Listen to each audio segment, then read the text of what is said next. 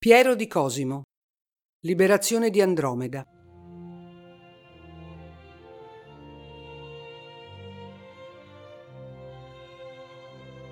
È l'alba, un cielo terso, un caldo abbraccio, forse l'ultimo fra Andromeda e Cassiopea, la madre che si era vantata di essere la più bella delle ninfe del mare.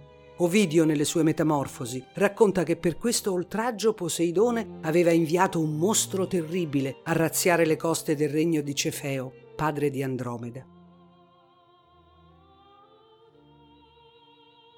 La prima volta che vidi questo quadro rimasi colpita dal mostro. Un drago più grazioso che spaventoso, di quelle creature che si possono trovare dentro un libro di fiabe.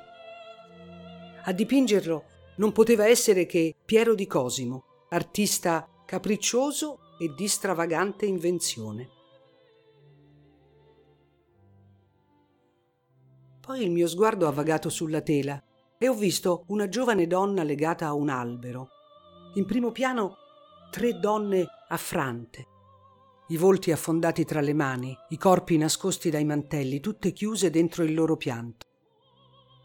Non riescono a guardare quello che sta accadendo e io non riesco a guardarle senza che un sentimento di rabbia prenda fuoco dentro di me. Si sta consumando una tragedia e nessuno interviene. È più facile non guardare e non esserci, come gli uomini che in posa mostrano un turbamento appena accennato. Mi sono persa in questa storia. Ho guardato e cercato. Solo allora mi sono accorta delle due figure abbracciate sulla collina, a sinistra forse due innamorati o no, guardando meglio, una madre e una figlia. Una si abbandona all'altra che l'accoglie. Andromeda sa che deve morire. L'oracolo ha chiesto il suo sacrificio per placare l'ira di Poseidone e delle altre ninfe, ma non riesce a staccarsi dall'abbraccio, dal dolce profumo di sua madre, che è così rassicurante.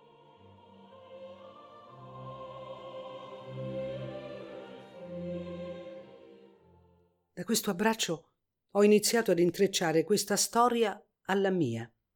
E sei riapparsa tu, amica nuova in una nuova città, tu che eri per me una sicura presenza, un caldo abbraccio. Arrivai a Firenze entusiasta di aprirmi a nuove esperienze, volevo reinventarmi, costruire la mia vita con libertà a Santo Spirito, in quella casa all'ultimo piano. Poco dopo arrivasti tu. Tanto abbiamo condiviso nel tempo e anche quando ognuno ha preso la propria strada siamo rimaste vicine nella lontananza. Matrimoni, figli, dispiaceri. Sentivo che tu c'eri e ci capivamo e potevamo darci tanto. Il tuo era un caldo abbraccio.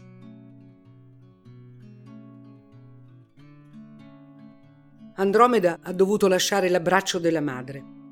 Ora è nuda, legata a un tronco. Sente i lacci forti che stringono le braccia. La paura tende tutti i suoi nervi, ingrigisce il suo incarnato.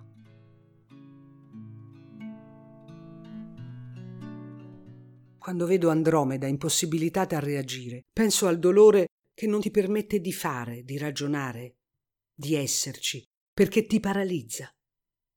E quando vedo Andromeda col seno che non può coprire né difendere, penso al mio dolore che non si può nascondere e evitare perché è dentro di me. Quando è morto mio padre mi sono sentita sola. Avevo perso anche mia madre e non era giusto. All'improvviso non ero più figlia.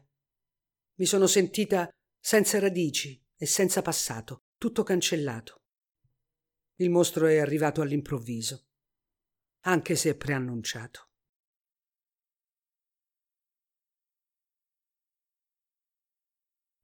A un tratto l'alito del mostro è su di lei. Dove siete, padre, madre? Andromeda scorge un gruppo lontano di spalle. C'è suo padre, Cefeo. Ai suoi piedi Cassiopea, la madre, piange ma Andromeda sta morendo. Non uno sguardo, non una parola. Non so perché ti sei girata, amica mia, e non mi hai più guardata. Forse non riuscivi ad avvicinarti al mio dolore. Non ti ho più cercata. Arriva volando, fiero, Perseo, il giovane Salvatore. Lui è capace di vedere Andromeda. Approda elegante sul dorso del mostro. I piedi toccano la sua carne molliccia, un suono sordo e subito l'assale alle spalle. Il mostro annaspa, spruzza acqua dalle narici, sì,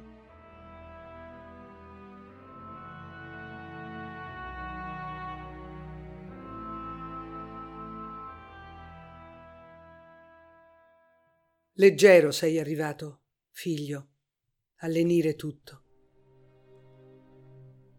Mi guardi con i tuoi occhi grandi e le mie paure si dileguano, il cuore si scalda, spera, si rallegra. Senza conoscere il mio terrore, lo sconfiggi. È festa, c'è musica, sventolano ramoscelli, occhi rivolti al cielo ringraziano. Andromeda si avvicina con passo di danza al suo eroe, che la guarda sognante. È davvero finita.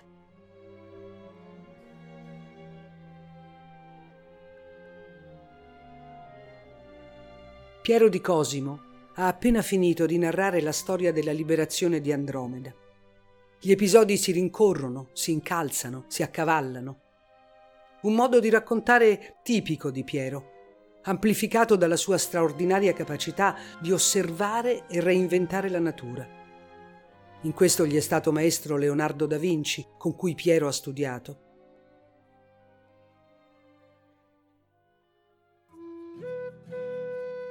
Fu proprio la sua fervida immaginazione a valergli la commissione di grandi e bizzarri carri allegorici per la corte dei medici. Nella liberazione di Andromeda, Piero fa tesoro dell'esperienza acquisita nella realizzazione di quegli apparati scenografici. L'impresa di Perseo altro non è che una metafora della liberazione di Firenze dal mostro della Repubblica. Il tronco reciso sulla riva è una chiara allusione a un emblema dei medici, il broncone di alloro che rifiorisce. Sulla collina dove Perseo compie sacrifici alle divinità il fiabesco villaggio si accende di gratitudine e tutti accorrono per far festa. Il sollievo è contagioso, come l'allegria.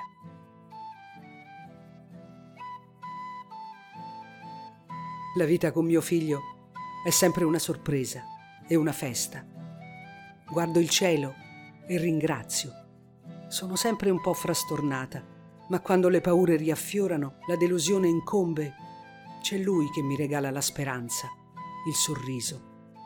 Chiede attenzioni e mi costringe a esserci per lui.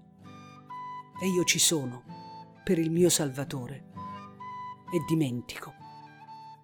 E sempre ringrazio.